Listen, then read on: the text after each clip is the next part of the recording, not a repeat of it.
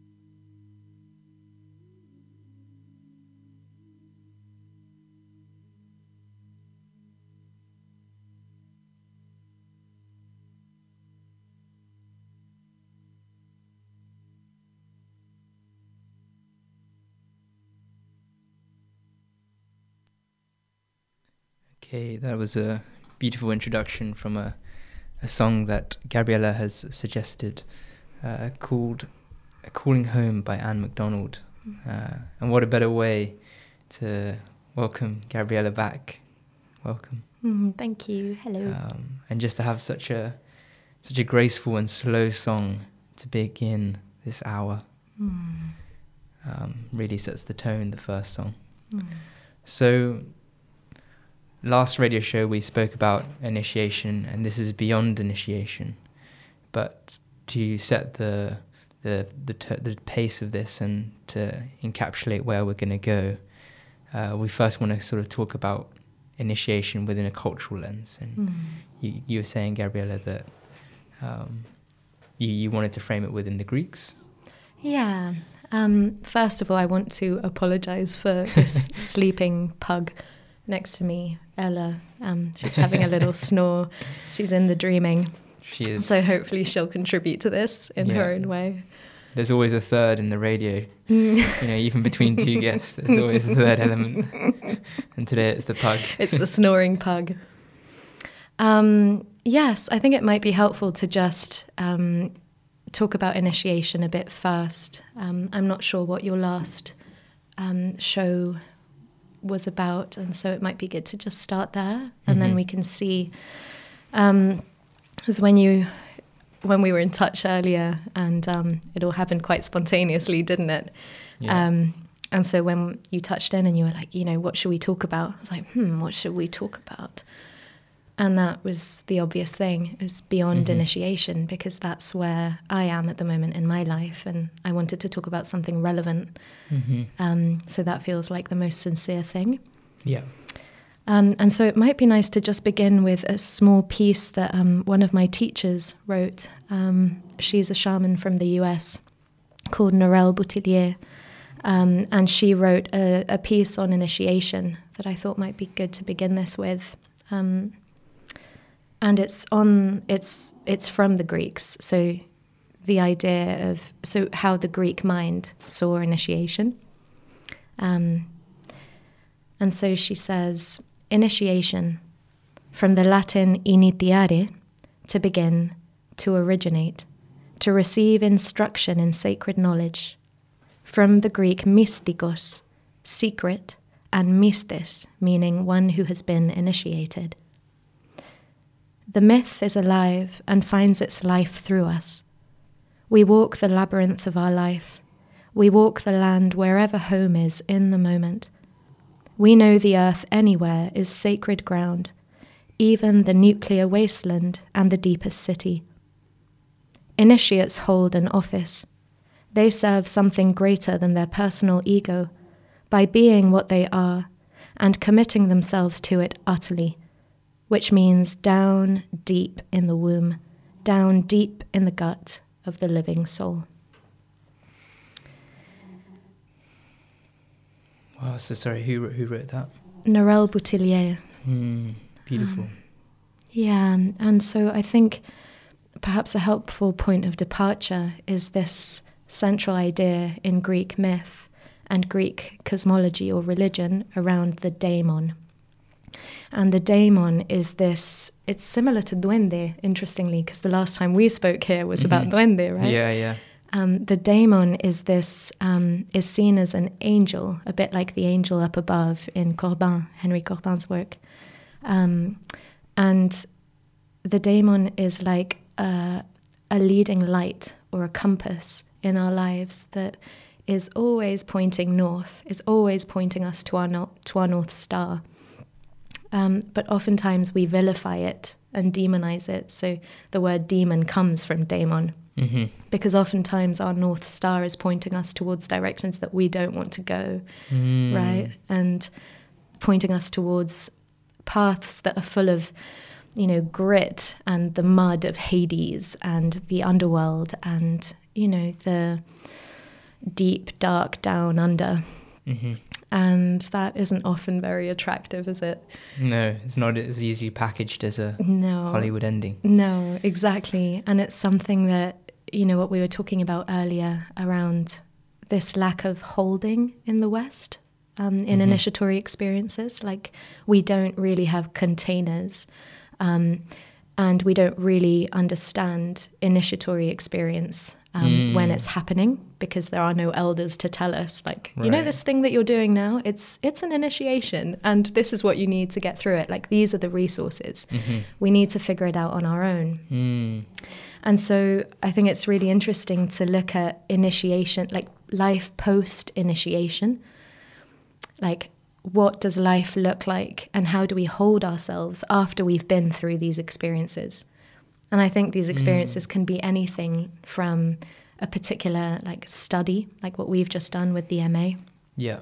Um, it can be traumatic experience. It can be heartbreak. It can be um, a spiritual uh, process that you go through with a teacher or um, in your own life, some Yeah. kind of mystical unraveling. It's all so subtle and mysterious, um, Mm. but it's real and it's true, and it happens to all of us, right? Right. Um, so, I, an interesting question here is with this idea of initiation being like the originating point, the starting point, what happens next? Like, how do we re enter the village? mm. And that's the question I'm sitting with now. hmm Um, so, I think that this conversation is going to be more questions than answers. that's that's wonderful. that's wonderful. um, but perhaps a starting place to sort of frame this, because otherwise it feels like just being out in the deep, dark sea. Yeah. um, is through the mindset of a cultural framework, and I and I'm drawing on the Greeks just because they're the the culture I know most of. Um, Mhm. They're the they're my area of study um, and inquiry, and so maybe it would be good to begin with a little background on their initiatory experience, Mm. right? yeah, that's a of- good way of grounding the conversation. yeah, and what that meant for them, and essentially they're, you know, one of our main inheritance in the West, the the ancient Greek mind. Of course. Yeah. Um, so, the Greeks um, had a school that was called Eleusis, and Eleusis was a temple that had a library, um, that had halls for learning, that had underground crypts um, for initiatory purposes, for ceremonies, for rituals. Um, they had chambers, excuse me, for dreaming, um, for feasting, for libations to the gods, um, primarily Demeter and Persephone, who were seen as the mother and the daughter, and that is shrouded in its own mystery. Mm. Um, and So that that links to the cycles. Right? yes, The- exactly. I think it originates in the Neolithic vegetation rites, Mhm. the life, death, rebirth cycles, life, death, resurrection. And in that that in terms of the seasons, autumn, yes, winter. exactly. And ways to bring in um, the seasons and to ensure fertile land and Mhm. grain and food, you know, which at that, I mean, I think that there was a relationship that was earth based and earth honoring. And so the gods were the earth. Like Demeter, I think, was originally the earth mother, and Persephone was the under earth mother, you know, the underworld, the chthonic mother. Um, and I think then that took its own form um, throughout the Bronze Age, and then in classical Greece, it became something else. Right. But originally, I think, yes. that had to- pantheism yeah. before it became like a, a mono. Exactly. Exactly. Mm. Um, and so I think perhaps a helpful thing to look at is, you know, why why were lay folk like you and I, why were they going yearly to these ceremonies that were held in September, hmm so last month in the autumn, um, every year to um, spend nine days in really deep inner work, you know, with each day designated to a certain practice. Like one day was a feast day, one day was a procession day, Mm. one day was a dreaming day with Asclepius and Hygeia. Um, one day at, at the end was the re-emergence back into the village. Like a whole day was given to reintegration. And these were parts of what we know of the Eleusinian mysteries. Yes, Okay. exactly. Yes. So at Eleusis, the the initiatory um, body of work was called the Eleusinian Mysteries, Um, and the initiates were called the Mystai. And they were peoples who underwent these nine days of initiation with a whole preparation period before of mm. about two years. Wow. Okay, so, So- the preparation two years, but the actual initiation how long? Nine days. Nine days. Yeah. Wow. Okay. Yeah. And then the reintegration into the village was lifelong. Like you were seen as you were then committing to spend the rest of your life in integration and in application of what you had learned in those nine days. Mm, wow. So it's a whole Very you know, intense way of um, doing Yeah. it. That intensity of the nine days. Yeah. And each like- and you're saying that each day was dedicated to a specific Yes. uh, Each task. day they had a particular task that they had to undertake that was guided by the priests and priestesses at the temple um, that was held, for which there was a container, you know, Yeah. a very particular container. Right. Um, and what I think is really interesting is that it's not like this was um, a one off or one, you know, you go and you have this experience like you often see in New Age movements, you know, like people go and have this sort of spiritual tourism, hmm like have this experience, then like go back to their jobs as lawyers or doctors or That's the that's and- the nine days without the two years preparation. yeah, exactly. And without the post, the beyond initiation, Uh-huh. you know, so that was like when you came out of that, from what I understand, when you come out of the nine days, your life is then in in reverence to what you learned. So the initiation is like actually a very small part. The big part is life post initiation. Like that's where the work really begins. Yeah, yeah, yeah. And I think part of the um, uh, maybe part of the challenge in modern life is that we get caught up in the initiation, and like that's the big thing. Right. But But actually, post. yeah, we forget initiation. about the yeah the re-entry into the village, and Mm. you know how do you hold yourself when you're in that new shape in a world that hasn't changed its shape, that is still as it was before. and know? maintain that elasticity to yeah wow okay so I, I i have a few definite few questions um so you when you spoke of like beyond uh, that nine period and then to the initiation and, and then you begin and you're always in the process Mm. um are there moments where you have to like return to a state of initiation um, or is it just something that you just carry on and, and, and you know is there checkpoints is there Mm. um, From what I understand, no. no It's something that you hold in yourself. Um, wow okay And when you visit, because the, the initiations at the Eleusinian Mysteries happened once a year, but you only went through once. hmm But people would still go because you're supporting the rest of the village, so to speak, in their initiation. got you okay So so, it's like- you're kind of renew- it's renewal through generational um, exactly. partaking Exactly. And it's, you know, this whole idea that the soul is outside the body, you know, that you're not Ah, okay. alone in your initiation. so then it becomes a collective Exactly. uh, ordeal exactly. And so, what um because it's it's it's so funny that we're having this conversation because this you you sent this document to me uh, on the the mysteries oh, the yeah. Mysteries and right. it has been on my desktop for like the good part of this year like unclosed um so yeah I, I'm, I'm i'm kind of intrigued as to what is the mystery part of the Elysian mysteries Mm, so is the rest of the world. Nobody knows. That's that's the but wonderful it, is, it, is it that, that there's bits of um literally just like information that's missing is that or is no, it it's that they were sworn to secrecy. Okay so that okay so that's the texture of the mystery Yes, yes. Unless you were initiated, you. There were two. Fi- we know more or less what happened over the first seven days. So you know the feasting, the procession, the dream work, um, the libations, hmm the dancing. There was a day designated solely to dancing, to celebration, okay to right, right. drinking wine. yeah um, yeah You know that was so those details are known Yeah, those details are known. Uh-huh. What's secret and what's what's the mystery are the last two days, and that's when initiates would go underground, and they would, we think, drink from something that may have resembled a mix of honey, hmm barley, and mint. Um, nobody knows this for sure. Some scholars say it had other psychoactive qualities, Mm. but really it was a it was a type of vision quest. They would go to the mysteries, to Eleusis, to seek vision. And that vision was what would inform the rest of their lives. So what I think is that they were seeking to meet their daemon, wow.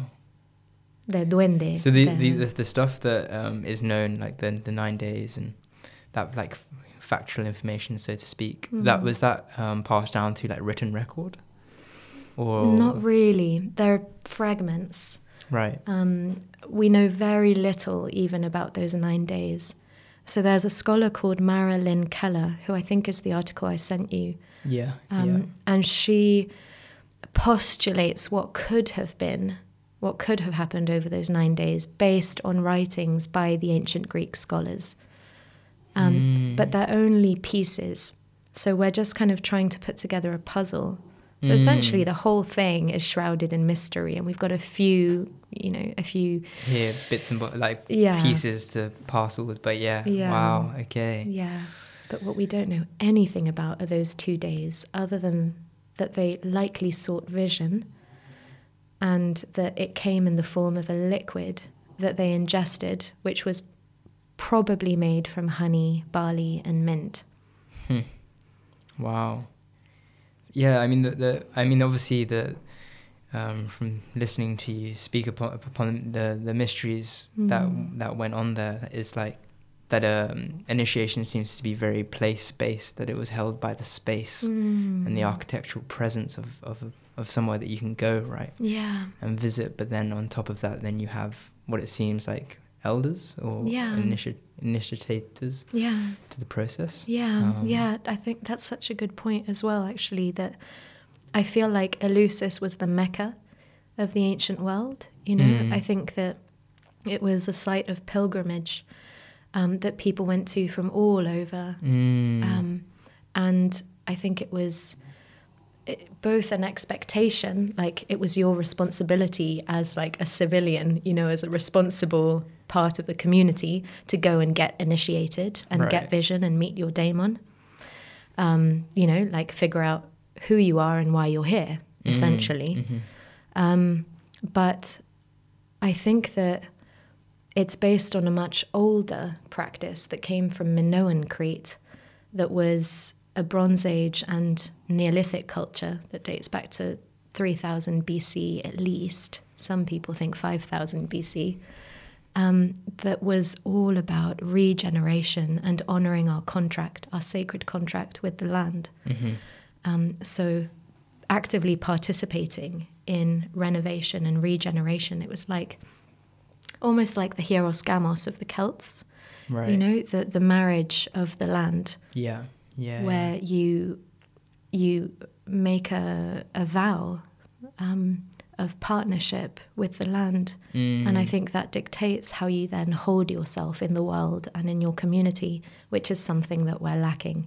Yeah, yeah, yeah, yeah. I mean, there's uh, this is such a rich topic, isn't it? Because Mm. uh, it's, it's it's it's fascinating how these places, you know, hold such weight Mm. um, and and attract this. It's kind of like they build a sort of sense of a resonance or a vibration, right? Yeah. By being constantly uh, used for this specific uh, ceremony or Yeah. site, and how like in globalization, how um, in a way the empire is always growing bigger, right? Yeah. So, and where do you seek these um, places Mm. um, if you're not necessarily tied to a religion? yeah.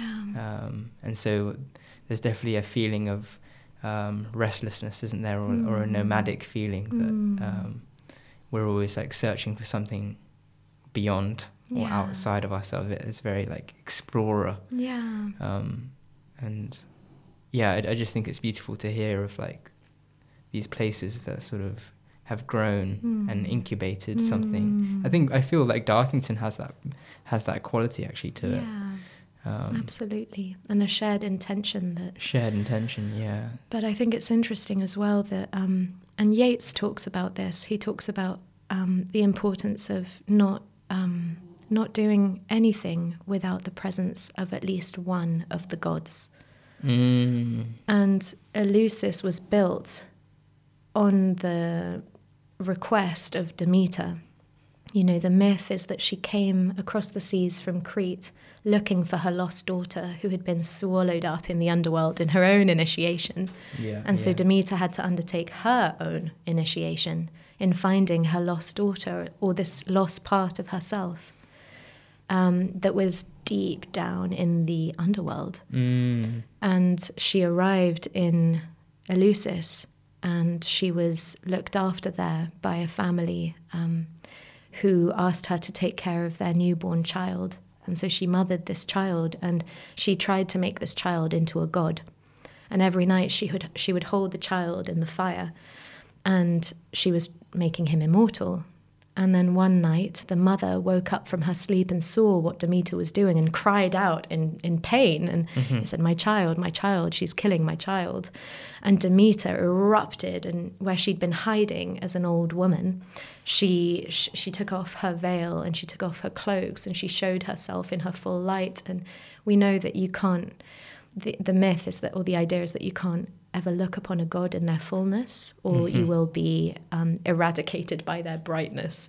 Yeah. And right. so she did. She showed herself in her fullness, and you know, she said, "You ignorant human, this is what will prevent you from ever finding your truth and your your meaning and your essentially your daemon, your ignorance, your ignorance, your ignorance."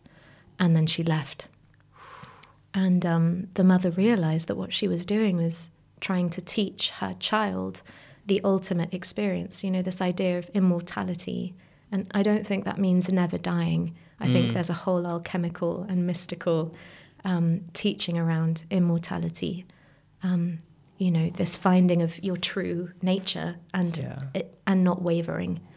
I think that's the ultimate experience in initiation when you find that that that true self and it's not deconstructed when you re-enter the village it doesn't fall away that you're able to hold it So the the immortal aspect is like a like a a way of being whole without like giving or you know changing yeah by the circumstance. Yeah that- like finding your your your true self the you know the Mm. spark that makes you who you are That's such a fascinating take on immortality and and how Mm. that can be interpreted and Mm.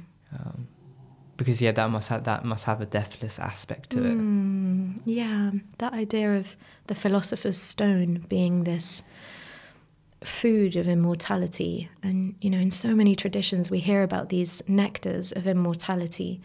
And I just wonder if they're not so much about not dying, but about that true self not dying. Mm, yeah, yeah, because I mean, through life, you know, uh, with relationships and experiences, and what we're left with is always ourself. Mm-hmm. And I think, um, yeah, when when we're not held within an initiatory experience, we want to run from one experience to another in order to not face the immortal self. Exactly, exactly. And that's life beyond initiation. That's why I think that's when the work really begins. Because you have your initiatory experience and there's a romance there, Mm, right? You meet the gods, essentially. You know, the gods down in down under and the brighter gods. You meet them both, the dark and the bright. Um, but when you re-enter the village and you move away from that experience, that's when that's when you go, okay, how do I hold this? And especially in a world that doesn't reflect back that which you're trying to cultivate in yourself. mm, yeah, that's the hardest part, I think, in this Yeah. modern uh, iteration Yeah, of life. Exactly. Like how do you how do you stay true to those to that part of yourself and Mhm. and that goes you know that that that um that affects every aspect of life like you know Yeah. who we spend time with and what we eat and how we spend our, our time and our energy and who we love and who how, how we what what we offer the world you know like what our great work is Mm, yeah, it's fun. It's interesting because um, a housemate of mine, we were talking about this morning, and she was reading uh, this book on love, and that one of the quotes she wrote, read, which was along the lines that, you know, with we've we sort of misinterpreted love of it as being, you know, this sort of this moment where it's like the passionate or you know when you feel enamored with someone, Mm. but the the true love is actually when that changes from, um, you know, a commitment from a fleeting to a to a commitment. It sounds like the Eleusinian mysteries. You know, the nine days are the fleeting moments, Mm. but really what you have to carry on and the true initiation is the the process beyond. Yeah, absolutely. That's Um, beautiful. And that commitment, I think, to the gift that you've been given in the grace of the gods, really, because, Yeah.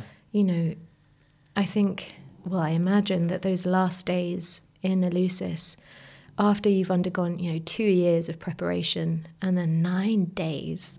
Right. Like, that's the, that's what's fascinating, like- isn't it? 'Cause it's over in a flash. Yeah, exactly. And, I, and, some, and something about that really captures the, the essence of life, Mm. you know, because we always feel, or at least my experience is that we always feel like we're in preparation for something, but the moment is always passing. Yeah. Um, Yeah. It's always like a river, it just it, it goes. Yeah. Um, and that, there's there's a beautiful there's these um, I think they're called like the thousand day monks, Mm. um, and I think it's Mount Hiei that they run around. Um, it's a thousand days, and they only run at night. Um, and only uh, there's only like forty around forty to fifty that have ever like completed the thousand days Mm. because of, of how how much endurance is required of the human body in that. Mm. Um, and um, yeah, it's, it's worth looking up. But the thing that captured me the most, and which relates to this co- this topic, is on the last day, on the Mm. thousandth day. Um, that day is the day that you carry on for the rest of your life. Ah, yeah.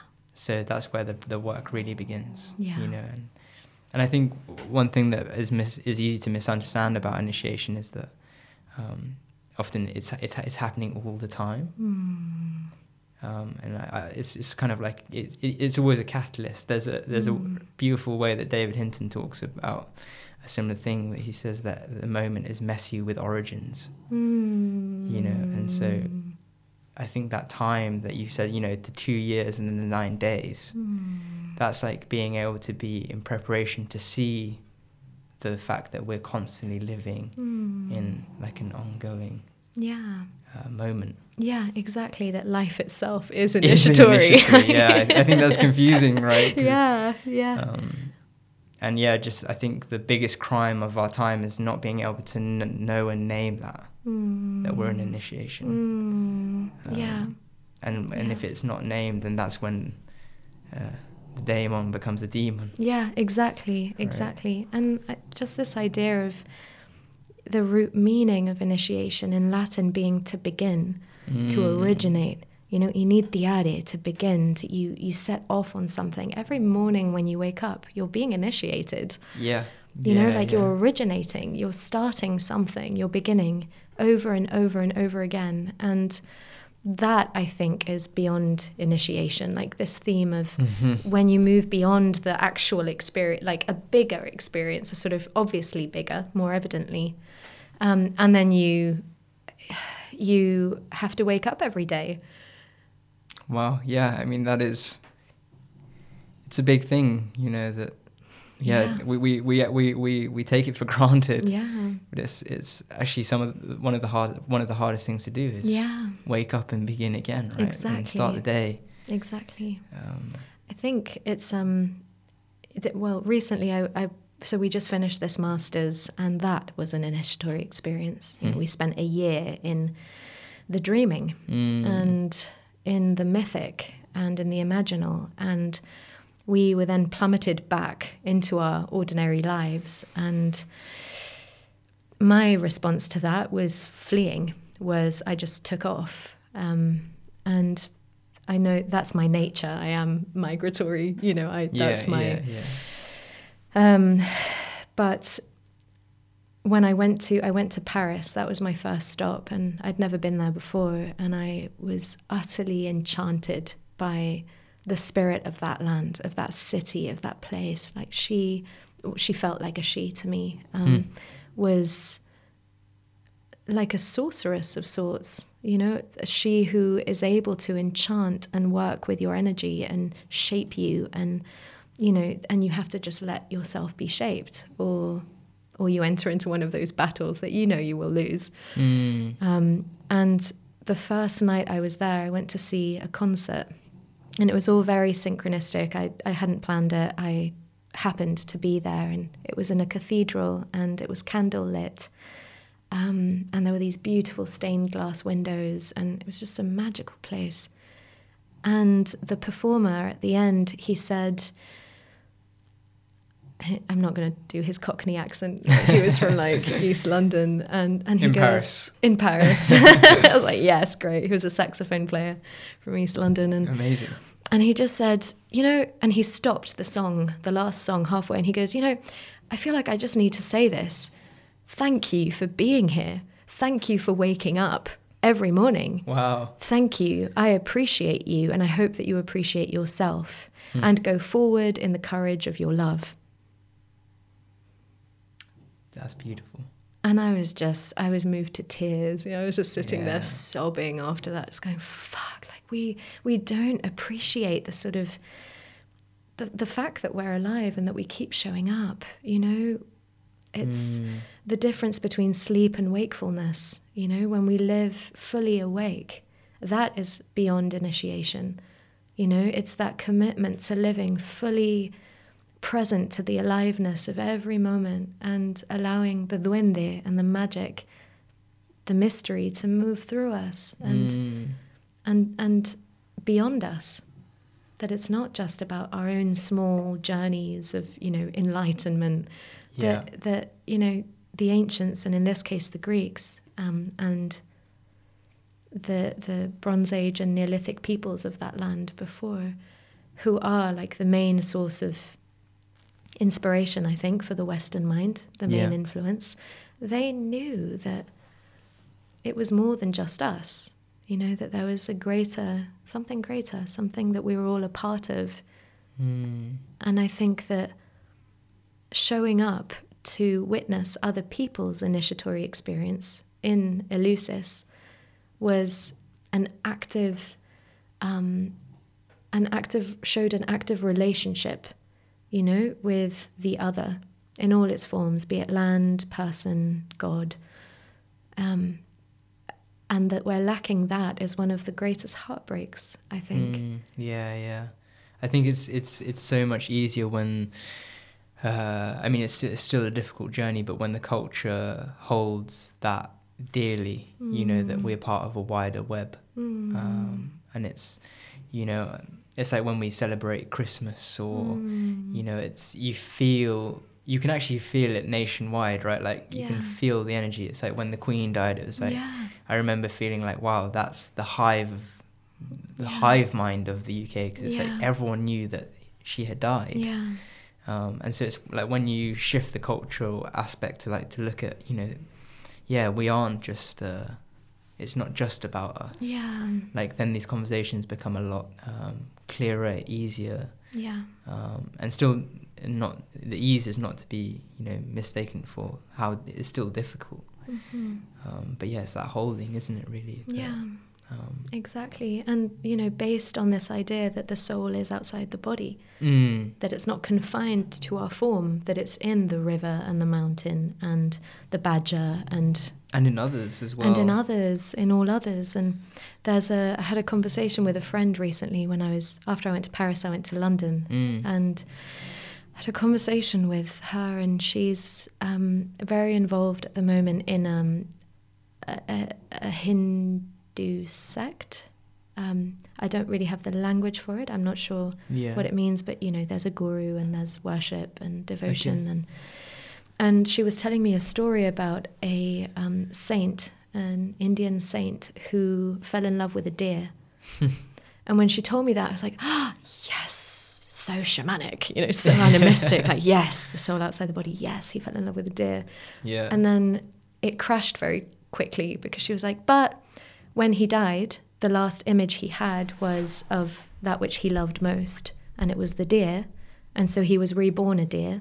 And then he had to be helped by other saints to become a human again, be reborn a human, and then eventually reach enlightenment. And something in me broke when I heard that. I was like, wait, wait, wait, wait, wait, wait, what? what? And so I said to her, I was like, you know, in the Irish myths, there's a similar story um, about a man falling in love with a deer, Finn falling in love with a deer and Yeah. having Oisín. Which is in, And- in itself the name Oisín is little deer. Little Deer, exactly. Yes, this legendary poet. And he fell in love with a deer because he fell in love with a deer, not because the deer was then going to transcend into a human or find enlightenment. Right, it feels quite goal orientated. Exactly, uh. and it belittles the natural world. And so I said to her, you know, what if the gods walk among us? What if the gods are the deer? Mm. You know, what if we have actually separated ourselves so much that we've forgotten who our teachers are? you know, like Yeah, yeah, yeah. where this, you know, communal thing that we're talking about and this web that is interrelated Mm. lives between us all. Mm. And I think it's also uh, there's moments where you know you go through a rough time, or it's, it's that initiatory quality of uh, something. You know the boundaries of what you thought the reality was. You know shift and and change around you, and you still have Mm. that the immortal self that you're speaking of. But I think Mm. it opens up and allows us to see more. Mm. Um, you know, I think that's one of the beauties of of uh, beyond initiation is like Mm. seeing that uh, more than this surface reality that seems to be, you know, Yeah. holding us, Yeah. um, Yeah. and to look look beneath it. Mm. Um, yeah. Well, we've we get we're almost near the end of the hour, and we haven't played a. A song which is new. I think we're we're beyond everything at this point. beyond music. Um, but that story of the saxophone player it was beautiful, and you, I, I have to say that you've you've sent some beautiful songs as always. Mm. Um, and I was feeling Mistral Noir, yes. Would be good a- call. a good, Good song to to call this chapter.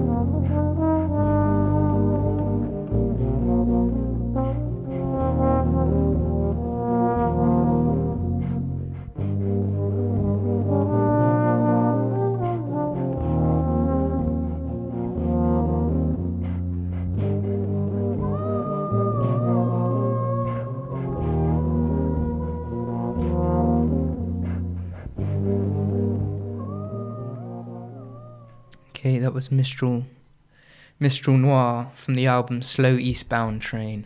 And as we approach the last uh, segment moment of the show, we kind of wanted to bring bring it back to um, something personal. Uh, well, all initiation is personal, um, and yeah, we we were one asking the sort of the question that was arising in this topic is we and what we seem to be skirting around is, you know, how do we have initiation when the world doesn't reflect or hold it, um, and and also how not to or to maintain that immortal self that we've spoken of, when it's so easy to return to vices Mm. um, and to cure our our so-called problem. Yeah, yeah. Or, you know, when when you when we go through something shattering, where we have to pick up the pieces and relearn uh, Mm. The world around us. Mm, yeah, that's kind of comes back to what I was saying earlier around I think there's going to be more questions in this conversation than answers. yeah. but you know, they're ones that I think we can sit with, you know, Mm. sincerely and let them work us. Um, and so currently I'm very much letting those particular questions work me around life post initiation. And personally, my response is often to, you know, we've all got our addictions, right? And we're either aware of them or we're not. Mm. And, um, but I think whether or not we're aware of them, when we come out of initiatory experience, we revert back to them. It's almost like a magnet, you know, that Mhm. we can't help. And I think one of the first questions is, what are my addictions? hmm You know, and to really honestly sit with that. Um, and that's that's going into the underworld after initiation, which I think is inevitable. I don't see how in our culture we can go we can re-enter the village without having first passed through the underworld after an initiatory experience Yeah. Because we don't have the framework or the containers or the elders to kind of um, guide us through. Um, and so the underworld can look, I think, like um, an indulgence in addiction in whatever form, and that can be, you know, drinking, um, smoking, sex, overeating, um, avoidance, um, fantasy, uh, you know, it, engaging in thoughts and uh, friendships or connections that don't we know don't serve us, but Mhm. they feed our addiction. And something I learned during one of my shamanic uh, from from one of my teachers uh, was that the only reason that we go into addiction is because we feel we are not full and we're trying to fill a hole. Mm. And I think what happens initiate, in initiation is that we're emptied. You know, we're fully emptied, like everything falls away. It's it's quite miraculous actually. Like when you Mm. really meet it, everything falls away. And what's left? The daemon, right? Like that true that spark, that true self. But Mhm. because we don't know how to hold that in our world, and because our world isn't crafted in a way that that that that holds that, I think that it's almost like being afraid of our own brightness. Right. And so we turn to the underworld, back into the dark, and back into our addictions and our old patterns. And I don't know how we come out of them. I think that community is really helpful, like people who can behold us and remind us of our true self, of that daemon, who go, hey, like, remember that vision that you had during your initiation? Remember right. Don't forget came? that. Don't forget that. Remember. Yeah. Yeah. yeah. And after every dismemberment, there has to be a rememberment. You know, we have to put ourselves together again, and that's painful. Mm. And so, in that process, I think what can resource us is a lot of love, um, ultimately. Love from our, the people in our lives, but also self love and really being able to fill ourselves back up with love and seeing what shape we then take instead of trying to fill up those that empty space with our addictions. And the more we fill up with love, the more soulful we become. And so we can move through life soulfully, which I think essentially means being in relationship, in right relationship with ourselves and with all of life. Mm, yeah, yeah. So you're you're attracting a different um, energy. Yeah. Um, yeah, and I think you've touched upon something really uh, true as well. Is that we're we're not. It's not that we're ever scared of our darkness, Mm. but it's our light. And it's so easy to think that, you know, to go into darkness is, is, you know, that's the thing to do. Mm. But it's actually the light that we're scared of because that, yeah, it's the brightness, it's the, the revealing of a god, you know, Mm. or a goddess in front of us. Yeah, exactly. It comes Um, back to that old idea of the gods not being able to show their true form to humans, to mortals, because they'll blind us. You know, I think that we all, I think the daemon is a type of god. You know, it's a god spark anyway that we all carry in us. And I think we fear that it'll blind, that we'll blind each other. Hmm. Yeah, yeah, and also just something that you said as well. It's just like that, you know, naming your um, addictions is Mhm. one, hmm um, and also like knowing that you'll probably go to to them hmm Yeah. is a, a quicker process of getting out of them, I suppose. Yeah, Um, and maybe not being so hard on the fact that you want to fill the hole Yeah, Um, exactly. because it's understandable, I suppose. You know that we all reach for that. Um, but what a beautiful message to to fill that rather with uh, love, which is abundance, Yeah. um, and Yeah. to move from that place, which creates more abundance. Yeah, exactly. Uh, It's I think it's this idea that we've got these two mirrors in us, a bright mirror and a dark mirror. And we can choose to see our reflection in either one. And I think that we'll probably spend our lives peeking at both. Um, and that at, you know, they they they are both true. You know, like the dark mirror will show us the parts of ourselves that are that do have addictions and that are driven by fear and by Mm, ego and mhm. by uh, uh, inadequacy. And then we turn and we see the bright mirror, and you're like, "Fuck! I am like, you know, this is this is this is good stuff over here. Yeah, you know, yeah. I want to spend more time with this, but it's, but again, we don't have a framework that tells yeah. us, you know, it's okay to see your brightness. You need to see your darkness because then you can buy all of the things that will give us all money Mm. and um, you know fill that fill that void with things that aren't good for you, but that will Yeah. keep the system that is currently in place um, Mm. thriving. Yeah, and then our brightness becomes in a in a way disembodied Yeah. from us in turn.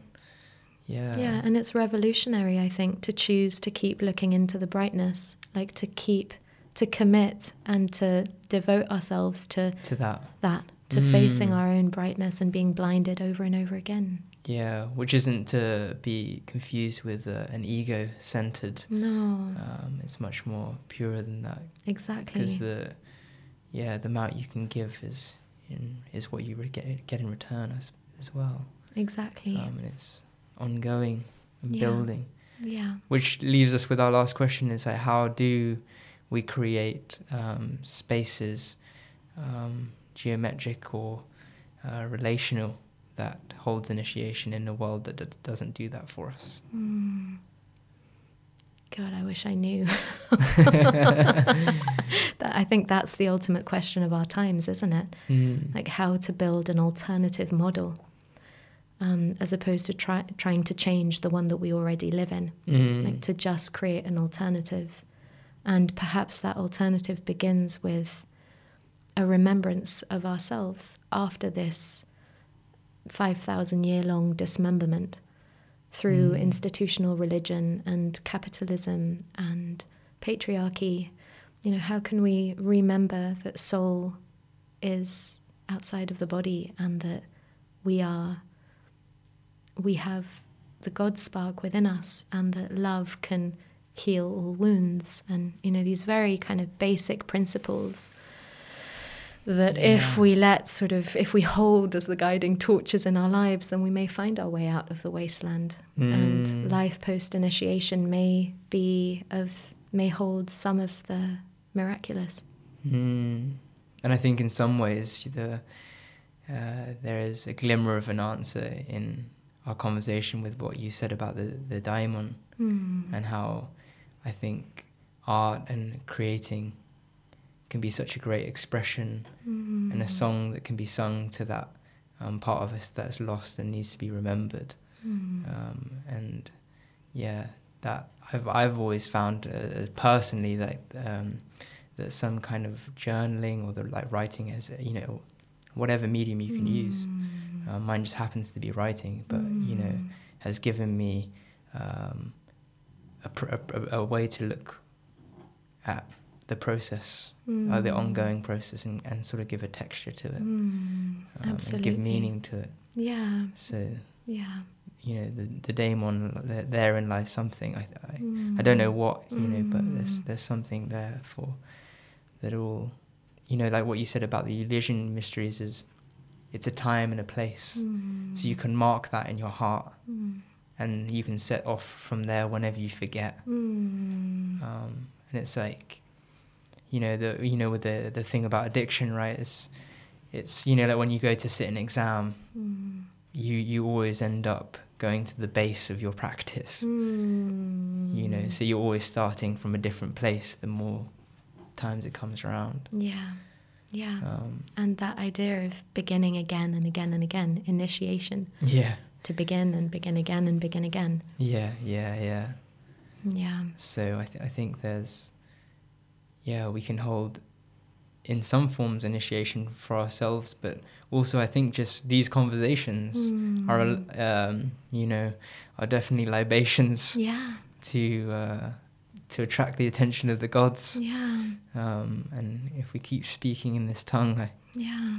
Hope something can come of it. Absolutely. To keep the smoke hole open and let the gods see us in all our forms and shapes, you know, in our beauty and in our ugliness, the Yeah. bright mirrors and the dark. Mm. and to just i think all we can do kind of ultimate i think is just to stay alive to each moment to keep beginning again and again from that place of of of truth of, of the daemon you know of that spark to keep remembering who we are and why we're here and that will be different for all of us Mm. but so long as we know our craft, you know, what keeps us closest to the gods, whether it's writing or painting or pottery or any kind of anything, anything, Mm. literally anything. There's no wrong way with this, Yeah. which is why, you know, that's one of the pressures lifted off, I think. It's like there's no right or wrong No, with this. right. It's just what feels true for each of us Mm. that keeps us close to the gods and helps us remember. And in that way, we begin and we are initiated again and again. Beautiful. Mm. Such a beautiful subject. Thank you, uh, Gabriella, for exploring this. And Mm. um, yeah, there just seems to be an ongoing thread of being in relation or re- re- relational topic of initiation that we need to bring forth community. And Mm. um, there's one song I was just looking at the playlist before we end. Mhm. Um, and I'm aware that the, the two songs we've played are your sort of recommendations. Mm. and um, I added one when I was waiting for you to, to come to the to the radio, uh, just on the lounge, um, and it's a song called "Homesickness." Oh. And um, you know when you have you you know a song from a particular memory, Mm. and uh, yeah, I was just it's really like vivid in my mind right now. But I remember looking in an, into a dress shop, you know, with the mannequins, and they have uh, the Mm. tailored, you know, Mm. suits, and uh, and um, I could see my reflection in the glass. And I was in Japan, so a long way from home. Mm. And um, there's something of the dark and the light in this song, and it just reminded me of the reflect- reflection in that pain. Mm, that's beautiful. the it makes window. me it makes me think of that. Do you know the word hiraeth in Welsh? It means uh, longing for home, Mm. but it's a home that never existed. Mm. It's an it's an invisible and ineffable home Oh wow. that is the you know the longing for will be in us always. I think the Sufis know of that quality of longing. Right you know, a longing for home and what that means. And I think that that's what initiation is about, bringing us closer to that. Beyond beyond the initiation. Beyond initiation. Wow. Coming okay. home. mm-hmm.